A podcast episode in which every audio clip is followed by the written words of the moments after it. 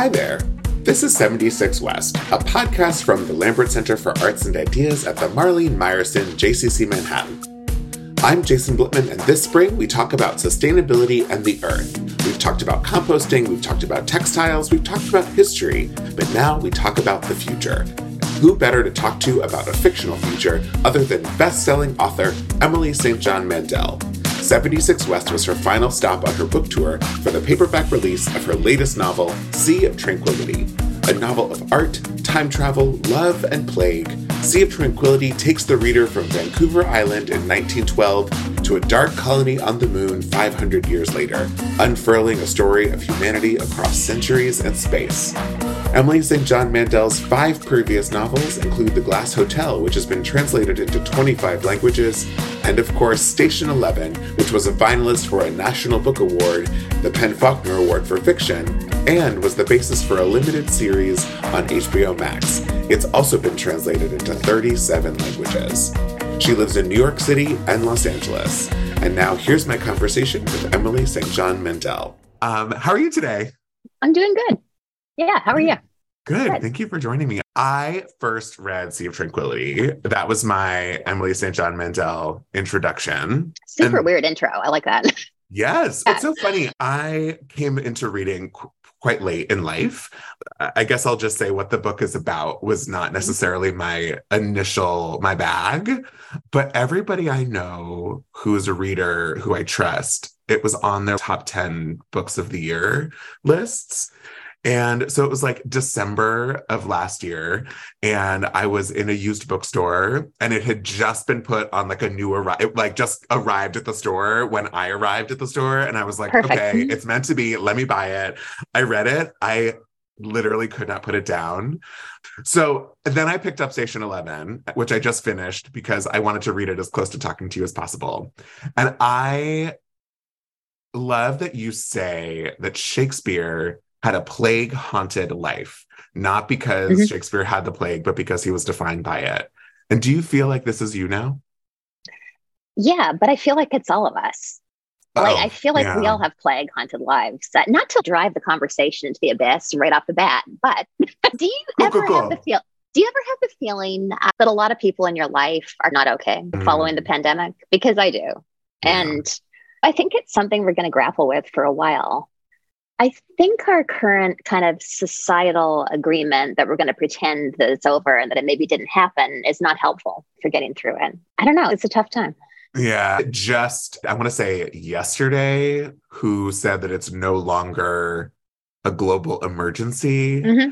And yet in the same article, it's, but a person died from COVID 19 every three minutes in the last 24 hours or something like that. And I was like, oh, cool, but it's not a global yeah. Yeah, good to know. I'll yeah. make note of that. Yeah. I don't want to belabor the whole pandemic part of it, but it's so interesting looking at or talking to folks that read the book pre 2020, mm-hmm. during 2020, and then post 2022. Yeah. And it's such a, for me, it loops around the concept of art in general and how a part of art is the consumer. You can't have art without the person who's enjoying the art. And reading some of your interviews and watching some of your interviews for Station 11 when it first came out is obviously tremendously different from your interviews today. Yeah. Yeah. We just like, none of us knew. We didn't know what it was like to live through a pandemic. And that, yeah, yeah it's impossible not to experience the book differently now. But I will say it was shockingly hopeful. Yeah. Yeah. It is a fundamentally hopeful project. That was how I always saw it. I was going to say it was that it clearly was something that you always wanted it to be. Definitely. It seemed to me while I was writing it that almost all of the post apocalyptic literature and films I consumed were basically horror. And there's mm. nothing wrong mm. with that. It was just like, here's all the horrible things that happen in the immediate aftermath of a total societal breakdown in literature, I'd cite The Road by Cormac McCarthy. And this is a weird thing to say about a book that I love, but I really saw myself as writing the anti road. My feeling was look, I love McCarthy's work, and I don't need to see any more cannibalism over campfires. You don't need to read that book twice. I certainly didn't want to rewrite it. There might be a gendered element to this. There was a really interesting article that came out in the Times, I want to say a year after Station 11 came out, where the writer Sloane Crosley, she was making a comparison of recent post-apocalyptic and dystopian fiction by women versus men. Hmm. And Station 11 was one of the books she wrote about. She made an interesting point, which is that none of the books she'd cited by women really focused on violence very much or at all. And her hypothesis is that's just your lived reality if you're a woman. There's nothing particularly exotic or interesting about fearing violence. That's just like literally why I don't go for a walk after dark on a given Tuesday. There might be something to mm. that. But what I was thinking of on a conscious level was okay, let's assume that there's going to be this world of chaos and mayhem and horror immediately following a societal breakdown. But since that's been done and it's been explored by so many other artists, let's consider what comes next. So, with Station 11, I was very deliberate with the timeline. It's almost all set 20 years after that cataclysmic flu pandemic because that was more interesting. That was like, mm-hmm. you know, what's the new world that comes after the chaos? And what does the world look like 20 years after when maybe we've all chilled out a little bit? Totally. And the book could have been written, you could have said it was anything that destroyed 90% of civilization. Yeah, yeah. It just so happened that you chose a pandemic and then I know, and now I'm a sudden, pandemic I know, but that's why I'm saying you're plague haunted in a way that in a very in yeah. a unique way than mm-hmm. the rest of us are. We're all sure collectively play haunted. Yeah, but like my career is play haunted. Right, that's exactly. That's what I mean. And I'm just like, yeah. she's got to write something a little flowery less now next plaguey. time. a little less yeah. plaguey. I'm listening. Yeah. Work for Shakespeare. It, so. Yeah, you know, he yeah, he did okay. Sea of Tranquility is also tremendously hopeful. Yeah, uh, it is. And uh, so this conversation with you is going to be the last episode of a four episode series on sustainability and the earth. And so, what I find so fascinating about getting to talk to you is you bring this like speculative future element right. to the world. And so, when you think about the world and the future, where does this come from inside of you? I think I was very influenced actually by Station 11, which sounds mm. weird to say you're influenced by your own work. But the experience I had with that book was there was this epic promotional tour. So I spent like 14 months talking to people all around the world about not just Station 11, but about post apocalyptic literature and our kind of fears about the future more generally, because that's what comes up. And then after that, I went out on this lecture circuit that lasted a very long time. I kept on delivering lectures about Station 11 and post apocalyptic fiction um, right up until the end. I canceled the last lecture on March 12th, 2020. It was like, wow. it was over. Yeah. And I decided that I didn't want to lecture about pandemics anymore after March 2020 in New York City. I ended up giving my favorite parts of that lecture to Olive Llewellyn, the character in the book. Mm. So when she talks about that idea that the world is always ending, that's like an idea that I was refining and thinking about over a period of years. And you know, that really came from talking with booksellers mostly about why we're so drawn to post apocalyptic fiction. And I heard all kinds of interesting theories. I think a lot of them do have some truth to them. Like it's not just one thing. Somebody suggested to me that it might have something to do with economic inequality. That in this world that can seem fundamentally unfair, a part of us longs to just blow this whole thing up and start over on a level playing field, which is sure. interesting. Yeah. And you have, you get to do that in your You media. get to do that. You can do anything in fiction. Mm-hmm. Somebody else suggested to me that it's a kind of longing for heroism that, you know, especially if you were a kid who read a lot of fantasy, you have this idea that maybe there's an alternate universe where you're somehow a more heroic person who gets to step forward and lead people. And if the world ends, maybe you become that person. Well, and it's interesting because being a hero and being a leader don't necessarily mean the same thing. True, very different things. Yeah. You don't have to save the world, but you can inspire others on the journey. Yeah, exactly. Yeah. The theory I heard all the time, which I think is wrong but interesting, is that we're drawn to these stories because of the anxiety we feel about the climate crisis. That makes sense on the surface, of course. We are extremely anxious for extremely good reason. It feels like a world is being broken around us, and we channel that anxiety into fiction. The reason why I think that isn't the real story, or at least not the whole story, is that, and I get into this in the book a little bit, as far as I can tell, we've always believed the world was ending. And where that idea came from for me was talking to my mom. And she talked about how guilty she and her friends had felt bringing children into the world in the late 70s and early to mid 80s in Western Canada. And it's, oh my God, try to imagine a more tranquil time or place in all of human history. And you probably can't. But then I thought about it and realized that was the Cold War. They were afraid of a nuclear mm. bomb, and that fear was not unjustified. And it just made me feel like there's always something. We always believe the world's ending. But then take that a step further. It's interesting. What if the world is always ending? Because the world when we were kids, that world's gone. And you can't point to a cataclysm that ended it, but it's gone. If the world's always ending all around us, too slowly to really perceive. A new world is always just rotating into place around us. And I think that does lead to a fundamentally hopeful vision that I have for the future, which is that I'm not saying that it won't be horrible. Like some of it will be. Climate change is real. I'm saying that I don't think it will be only horrible all of the time. and that's what passes for optimism in spring 2023, ladies and gentlemen.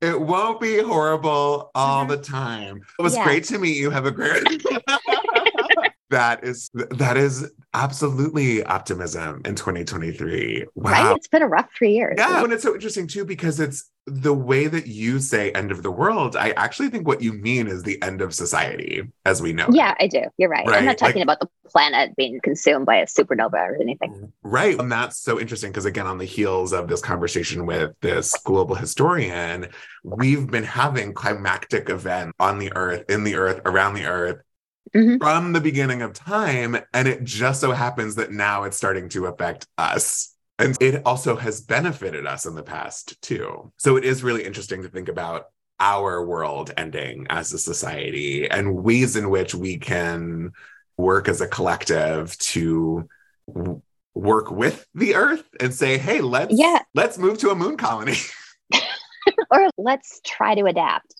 Right. Maybe we could chill out with the fossil fuels a little bit, like things like that. Yeah. So okay. when you were thinking about Sea of Tranquility, when you were thinking about the future, were you writing a world that you wanted to live in? I was writing sheer escapism in March mm. 2020 in New York. That's so really in that moment, is. yes, that's where you wanted to yeah, live. Yeah, absolutely. Absolutely. I wanted to yeah. live in a world where I wasn't stuck in my apartment during COVID 19. Yeah, that's kind of a glib way of putting it. But that isn't the case. I, I was in New York for the duration, and that spring was so relentless. Just yeah. the the scale of death. I think it's something no one really wants to think about now, but we all remember the refrigerated trucks outside the hospitals, and the numbers were just were so bad, and the constant ambulance sirens, just like day and night. Yeah. I think that's a time that'll stay with all of us who yeah. lived through it. My husband and I were living on 42nd Street and 12th okay. Avenue. Yeah. We, yeah. We watched the comfort ship come into the Hudson. We watched it, it turned out to in. be the most useless ship but, that ever yeah. arrived in New York. Like, absolutely. what were they doing? but watching yeah. it was very startling. and absolutely. we could see the army outside mm-hmm. of the Javits Center from our building. And it's just mm-hmm. insane the amount of humans that we encountered on a daily basis. Absolutely. Absolutely. Yeah. So, you know, that was when I started working on Sea of Tranquility, which makes me feel like I don't know that it's really fair to call the whole book historical fiction. It's a lot of different genres, but in a way it is. It's absolutely a product of the time in which it was written to me as a reader, it was a little bit of historical fiction. It was a little bit of auto fiction, having mm-hmm. learned about your experience on the book tours.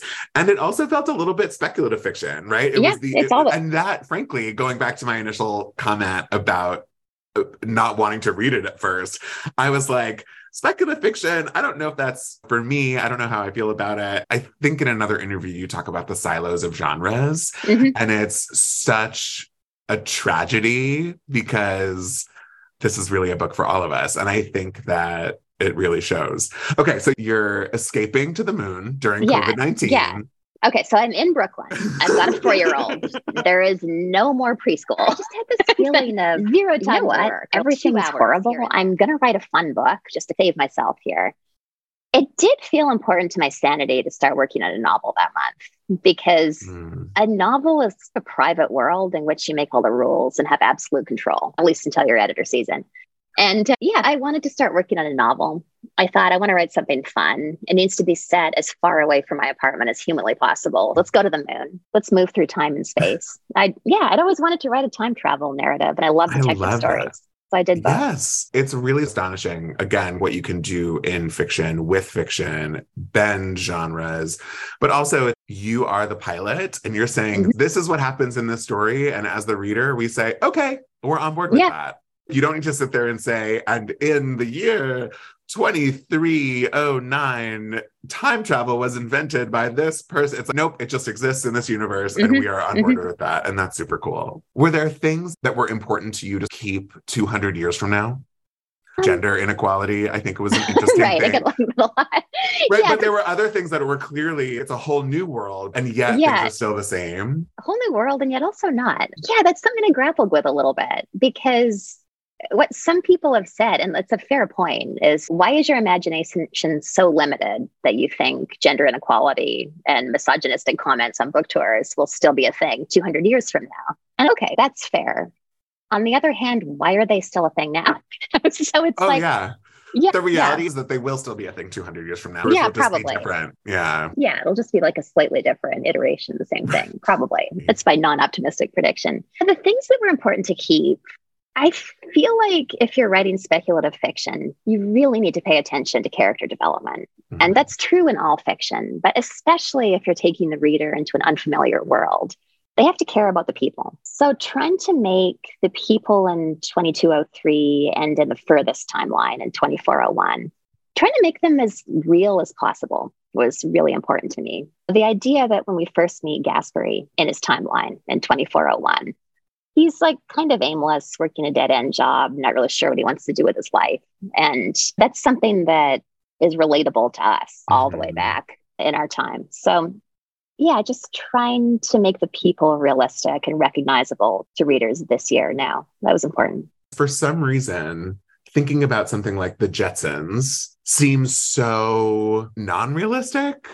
Whereas for Sea of Tranquility, thinking about 200 years from now as you wrote it, I was like, oh, this feels like total reality, or it seems more plausible than random space shuttles in the sky in glass domes, sort of thing.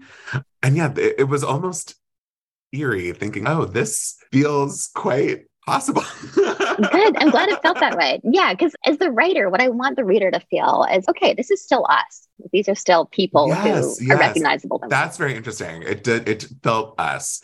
So you you brought up time travel in another interview. You talked about someone asked you where you'd want to travel to, and you said the fall of the Berlin Wall would be an interesting thing mm-hmm. to see and experience. You also mentioned that time traveling forward to see how the world can change for the better could be exciting. And it had me thinking, what if we time travel forward and we're really sort of horrified by what we see and we don't want to keep going forward. I know, I know. What does New York City look like a thousand years from now? We might not want to know. no, it, it's scary if the terrible things seem so inevitable. And that was mm-hmm. why, for me, the end of Station 11 was so moving because it was just like, as it's been out since 2014. We can. I'm. I don't feel bad spoiling the end of. We, we can spoil a book that old. Definitely. Yeah. this is your warning. If you haven't read it or watched it, don't keep listening. It's like um, you had um, seven years. Like you know. I know. Listen, I'm one of those people. I was texting with a friend who was one of her favorite books, and I said I couldn't believe how hopeful the ending was, and she was like, I just remember being in tears at the end of it. Oh, yes, but it's the idea of literal light at the end of the tunnel. Things can get so bad, and we can work to build it back up again. And so mm-hmm. there is something to be said about fast forwarding or traveling to a thousand years from now. Maybe you see how terrible it is, but if you have the ability to also look for the light, mm-hmm. or just go further. Did you ever read a canticle? did you read um, a canticle for Leibowitz by Walter Miller? No. Came out in 1960. It's probably a little obscure at this point. I read it when I was like 50. Made a huge impression on me it opens in this kind of post-apocalyptic, post-nuclear war wasteland. We're like a thousand years in the future, and it's bad. Like it's kind of desolation. There's not much going on. But a thousand years later, they're totally viable cities. And then a thousand hmm. years after that, humanity is once again on the brink of nuclear war. Kind of a heavy handed allegory about human stupidity. But it's kind of a cool lens. It's just because it's apocalyptic at point A doesn't mean it still will be at point B. Yeah, because the world will come back when this the or like the things are cyclical, whether they're cyclical in our favor or not.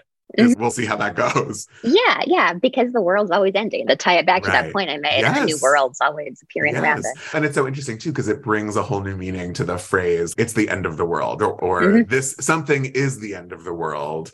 Yeah. Yeah, that's also real though. I have a kid, and if something happened to her, it would be the end of the world. Yeah. And like that happens to parents every day. And not just parents, I don't mean to limit it that way. You can suffer an appalling personal loss that kind of ends a world for you. And yeah. that's a risk you take for being alive in the world and loving people. And it's worth it, but it is a risk. So, yeah, that's that can be annihilating. Obviously, not to the mass scale of, say, the flu pandemic in Station 11, but it is real. That's a really interesting thing, too, to think about the way in which you are orbiting your own space and what pieces of that make your world a world and then how those continue to exist or not.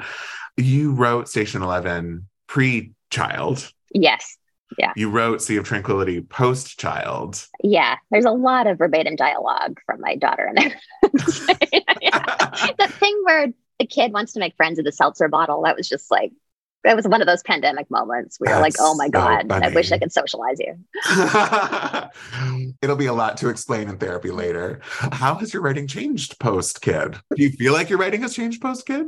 Yeah, it has. Partly in terms of content, where mm. I know I've said this in other interviews, which I suspect you've read, but I don't think I could have written Station 11 post kid because imagining the world ending with your child in it is just a whole other thing. And by the way, that's something that I hugely respect about the people who did the Station 11 HBO adaptation, which is I know those people and most of them have kids. so they they were forced to imagine the world ending with their kids in it. Yeah. And that's hard. That's brave. Watching the first episode, like I said, I did last night. I can't wait to keep watching, but I was surprised and so moved by how it was adapted. Good so good and also a really beautiful exercise for creative people to just see the art of adaptation and i think it was it's such a cool testament for you to say i trust and believe and everything's going to be fine and that's a different medium. You allowed those folks to just have at it and i know that you are experiencing in a different way with glass hotel. Um, yeah but yeah, that's important. Just like trusting people to do their jobs. And I want to be clear, I got really lucky. Like that can definitely go very wrong. Sure. No, of course. But going into the Station 11 adaptation, it was in the hands of Patrick Somerville, who's now a friend and colleague. Back then, I barely knew him. But we had done an event together in Chicago in 2012, and we'd spent a day together, spent a lot of time talking about our work and art generally and how hard it could be to make a living when I met him, he was a novelist. And I just had this possibly naive idea that, you know what, a novelist is not going to butcher my novel. And he didn't. He did an incredible job with the show. I, yeah, yeah. I, I love what he and his colleagues accomplished. Have you had moments where you feel like you're living in a simulation? Oh, totally. It has never been. We're just like, wait, is this real? Yeah, I don't know. Maybe it's just me. I shouldn't say that publicly. No, it's not um, just you. I'm curious. It's not just me. I will okay. share my examples, and I'm curious to hear if you have any that are okay. on top of mind. But let's back up for a second in case listeners aren't familiar. The simulation hypothesis is what it sounds like. Now, this idea that all of this is a simulation, it's in the novel for technical reasons, which is to say, time travel narratives do not work. Think about it for five seconds and it falls apart. Anytime you send a traveler back in time, would that not completely break the timeline and completely alter all of human history? Of course, it would you can't just visit and then slip out again, like going to Cleveland or something. We've all um, seen Back to the Future. We've all seen Back to the Future. Exactly. It can go very wrong. So, yeah, so a way around that was to layer on this whole other layer of weirdness, which is simulation hypothesis. So, that's why I have a character in the book standing next to a time machine in the year 2401, kind of laying this out for us and saying, we're actually not sure why time travel works at all we don't know why the timeline seems to repair itself within a generation and why it's why the arrival of a time traveler does not completely break all of reality every single time. we think the evidence that it works at all, we think the fact that it works at all might be evidence that there's something else going on here. Maybe we're all in a simulation. So, yeah, that's why it's in the book. I don't know if we're living in a simulation or not, honestly. It's kind of a fun thought experiment, but I'm also not sure it matters. I get into this in the book a bit, but I kind of feel like our lives matter, whether this is a simulation or not. I agree. First, thank you for backing up. I have just decided that anyone who's listening has already consumed more of your content and knows what the simulation hypothesis is, but they probably don't. So thank you. But it's so interesting. Little things like I was talking to a bookseller friend of mine and telling her that I was going to chat with you. And she was so excited. She's a big fan. And she said, You know, it's so funny. In Glass Hotel, she uses the word vertiginous multiple times and I said, that's so interesting. What a random word to use. Mm-hmm. I had never heard the word before. And as I'm typing up notes for this conversation, just noted it as an anecdote should it come up. Mm-hmm. I'm reading other interviews that you've done, and not you, but an interviewer in talking about your career uses the word vertiginous to describe your experience on the Station 11 book tour. And I was like, right. wait, I've literally never heard this word before. And in preparing for this conversation, mm-hmm. It's in an article. And I was like, this is a simulation. We've all had moments where coincidences happen. You're just yeah. like, I'm sorry, this wouldn't even work in fiction. Like, what even is this? no, it's truly, there are moments that happen where you're like, if I wrote this down and told this in a story, someone would criticize this as mm-hmm. being mm-hmm. too obvious or too ridiculous. And yeah, like if it were a novel, my editor Jenny Jackson would probably uh-huh. write like plausible question mark and it'd be like, no, Jenny, you're right. It's not plausible. I'm taking that.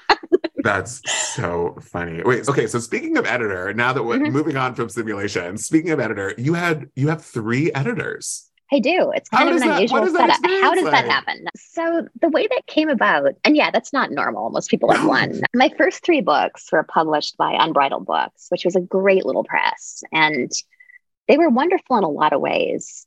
I felt like the only way to find more readers was to try to jump to a bigger house. So when I wrote Station 11, I, I did that. And my editors at Unbridled could not have been more gracious. I really appreciated it. So Station 11 sold at auction, which is an amazing thing in publishing. That's a bidding war. Yeah. So my my agent, Katherine Fausset, she decided to auction every territory individually. So there was a US only auction. And I went with Knopf for that. So that gave me Jenny Jackson, who who I knew would be a good fit because she edited The Dog Stars by Peter Heller, which is such a beautiful post-apocalyptic book. I was a really big fan. But then there was the Canadian auction a few days later. And I went with HarperCollins Canada. I really connected with the editor up there, Jennifer Lambert. And HarperCollins Canada was like, we've made a significant investment here. We would also like to be involved in the editing. Okay, editors, fine. I'd spoken with both of them. So uh-huh. I felt like they had very complementary visions for what Station 11 could be. Then there was the UK option. I went with Picador. Picador, again, was like, so we've made a significant investment and we would also like to be involved in the editing. So that gave me Sophie Jonathan at Picador, who she's a brilliant editor. I definitely wanted her notes. So then I drew the line at three because it was getting crazy. but yeah, for the last three books, for Station 11, The Glass Hotel, and Sea of Tranquility, I have had three editors. I was afraid that it would be this kind of nightmare editing by committee scenario, but it's really been extraordinary because they're mm. all so good. Mm-hmm. I think they must get their stories straight before they talk to me because they've never given me conflicting notes. So yeah, it's like I get this little council of editorial geniuses. Completely unrelated to editors, but it's an mm-hmm. ensemble mm-hmm. of humans. And mm-hmm. all of your the, all of your books, the two books that I've consumed of yours so far, have these really fantastic ensembles of characters. It really feels like that is intentional in your storytelling. Yeah, that's really interesting to me. I just really like writing about group dynamics. It could be because I'm from a big family. I'm the second of five. You grow up in a group with a kind of family. I've had a couple of experiences with dance companies in my previous career. Mm-hmm. First, just a company of teenagers on Vancouver Island, and then and I got a little more sophisticated in Toronto after the School of Toronto Dance Theatre. But yeah, just seeing the way a group of artists interact that was absolutely the basis for the traveling symphony in Station mm-hmm. 11. Yeah. And then just we've all had office jobs and having to work with groups of people and the joys and the maddening parts of that are both really interesting to me. You Thank talk you. about your history of dance. How did you, oh my God, I hate myself. How did you leap from dance to I see what you writing. did. How did I make that? That did just come from... to me. yeah. so I was one of those obsessive little kids, or just dead set of becoming a ballerina. Hmm. I studied ballet pretty intensely when I was a kid. By the time I was 13, it was five and then six days a week. There was a really good dance school on Vancouver Island, not that far from the for the ferry terminal for the island where I grew up. I trained really intensively. I I went to school for contemporary dance. And then there was a moment when I graduated from the school. It was this non-degree granting conservatory program in Toronto. I graduated and I realized pretty quickly that I was done. This mm-hmm. thing that I'd loved and wanted to do for my entire life was starting to feel like a chore. It was just the thing I did and not something I loved, which raised some pretty big questions around what came next because my education was a little bit absurd, if we're being honest here. I was homeschooled because my parents were hippies. Oh, wow. And then I did two years of an alternative high school program when I was like 15, 16. But I didn't really want to finish 12th grade math, and nobody really pushed it. I just wanted to audition for this conservatory program my mother wanted me to do a couple of semesters of college before I did that. So I realized I didn't need Math 12 to get into the literature courses I wanted to take at the local community college. So, two semesters of community college. And then I auditioned successfully for School of Toronto Dance Theatre and graduated from there. And then didn't want to be a dancer anymore and had no high school diploma, but a mountain of student loan debt. There's a paradox. So it never and occurred to me. Very specific skills. Very specific skills, like really very non transferable skills. Right. Um, I did a good jeté. yeah. So then it was like, now what? I couldn't imagine going back to college mm-hmm. because mm-hmm. that was expensive, and I'd already blown my credit rating in Canada from the for the student loan debt. There were real downsides to the homeschooling, but mm-hmm. one of the upsides was that there was a real love of books in my family. And huh. one of the requirements of the curriculum was I had to write something every day when I was like eight or nine. So I'd been in the habit of writing since I was a little kid. And I remember it just being this gradual process. I guess I was still in Toronto back then. Just going from thinking of myself as a dancer who sometimes wrote as a hobby to thinking of myself as a writer who sometimes still went to dance auditions, just going all in on the writing. I just decided to try to take writing more seriously, to take it from a hobby, to try to finish a book, and started writing what became my first novel, Last Night in Montreal. Do you miss it? Do you miss dancing? Sometimes there are really specific things I miss about it. Like the feeling of being airborne, that's very specific, but I like the big jumps. The feeling where sometimes at the very peak of a jump, you can make it feel like you're pausing time just for a beat and hover in the air and come back down. I miss uh, that. That You're was such wonderful. a writer. That was so beautiful. Thank you. Thanks. yeah, she write about dancers.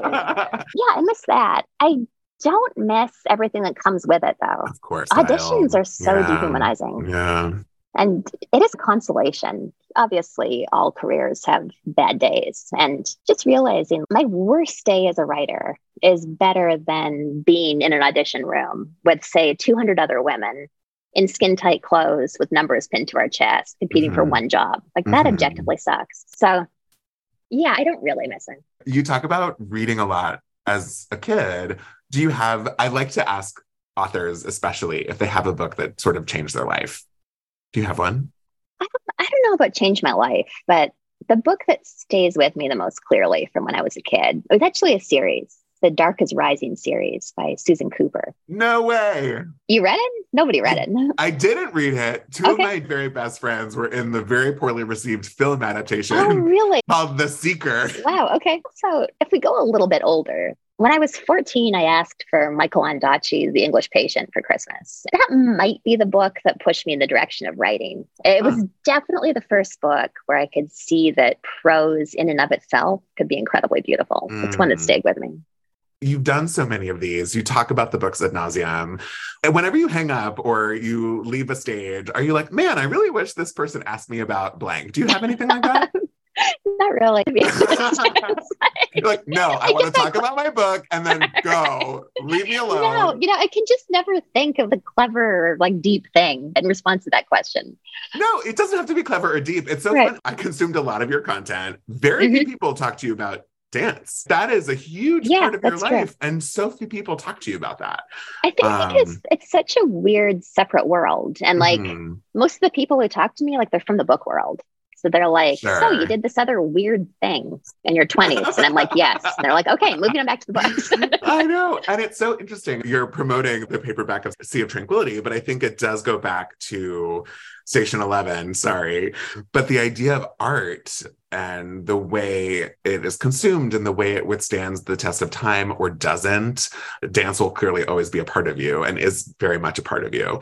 And I think whether physically or not, it is inherent in your books, I think, because it's just who yeah, you are. I think that's fair to say. Like it did definitely change me as a person. Mm-hmm. It, it, makes you very disciplined because mm-hmm. it's very mm-hmm. hard. It definitely made me a more disciplined writer it would have made me a more disciplined anything like more disciplined attorney more disciplined police officer like whatever thing i'd done totally i just think that like your general themes across the board of like art and creation and like leaving a legacy whether or not art matters whether it's on purpose or not i think the nuggets of your dance world show up on the page for those yep. reasons alone. Yeah, I'll buy that. That makes sense. I, I want to ask what you're working on next, but I guess really the question is do you feel with something like Station 11 that I think put you on the map back in 2014, mm-hmm. mm-hmm. there are these expectations of you. Does that give you anxiety? If I think too much about the giant invisible audience waiting for the next book, that gives me anxiety. Yeah.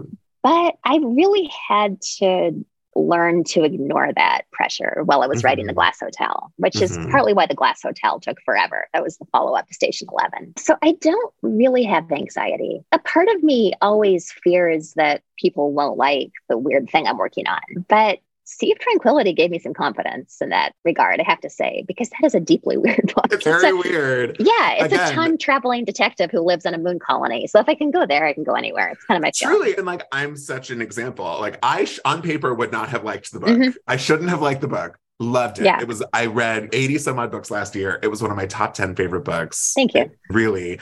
So you're right. I think that there are those nuggets that should just say, nope, it doesn't matter because someone even if they've not connected to any of your other books before, will find something in whatever is coming next. Like, um, hopefully, yeah. Yeah. It, it makes me think a lot about Tracy Letts and his play August Osage County. Did you mm-hmm. see that? Yeah, I did. Did you see his second play called Superior Donuts? No. Was it right, good? Exactly. Or, right. Okay. I see. and it's so funny too, because I used the term second play. Really, it was like mm-hmm. his 15th play but his play after his opus August yeah. Osage County really messes you up as a creator when you yeah definitely something. yeah it's um, also like the least sympathetic problem on the face of the earth. But yeah totally. It's it's hard to follow success in that way. I know. Or even like Tony Kushner he mm-hmm. has a really hard time following up Angels in America. It's super yeah. interesting. Yeah one would. That's a masterpiece. Are you allowed to talk about what's next for you? Yeah absolutely. I'm working on a new novel it's going to be a while because I'm only sure. halfway through the first draft. We'll be patient. Thank you. Appreciate that. no, you're going to have to be. It's really. I speak for all of us. yeah, yeah. Hypothetically, I have TV and film projects, but the WGA is on strike, so oh, sure. no writers' rooms, lots of picket lines. Right. But yeah, once once that's over, a friend of mine, Semi Chellas, who worked on Mad Men for years and has become a good friend, we're working on an adaptation of Last Night in Montreal, my first novel, as a feature film which Exciting. is a project I really love. It's been fun. And then once the strike is over, the plan is to try to move forward with adaptations of The Glass Hotel and Sea of Tranquility with Patrick Somerville, the showrunner on Station 11, and the whole team that did that series. Congrats. Are you can you give us a nugget of not plot details, but in a genre of this new novel that you're working on? The one thing I can say about it is the protagonist of the new novel is the villain from The Singer's Gun, my second novel, which came out way back in 2010. Oh. She was just, oh. she was a compelling character. I wanted to spend more time with her. All right. So everyone needs to go back and read the early Emily St. John Mandel canon so that we can be prepped for. CLO, who you're reading about. Yes, so exciting. Yeah. This has been super fun. I'm such a new big fan. The moment I finished Sea of Tranquility, I started to get all of your books. And then uh, if I ever see Sea of Tranquility in a used bookstore, I will buy it and just put it in a little free library or pass Oh, it on to a that's so nice. friend. Thank or you. I'm just like, everybody needs to read this book. I'm so excited for you and all of the things that you have coming up. I'm Yes. honored to be your Well, very last Sea of Tranquility event. It was a really fun note to end on. Thanks so a lot. nice to meet was you. fun. Thanks so much, All right. Emily. bye. Take care. Bye bye. Bye.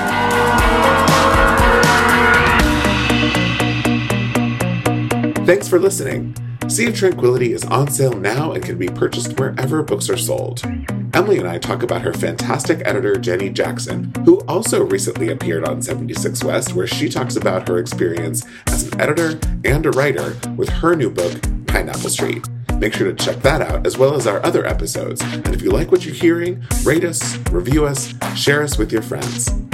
76 West is produced by Udi Erman and me, Jason Blitman. Our audio engineer is Matt Temkin. Next up, we're celebrating Pride Month, which kicks off with the best selling author Steven Rowley, who just won the Thurber Prize for his acclaimed novel, The Guncle. Steven and I talk about his newest book, The Celebrants. Don't forget to like and subscribe so you'll be the first to know when the latest episode drops. Until next time.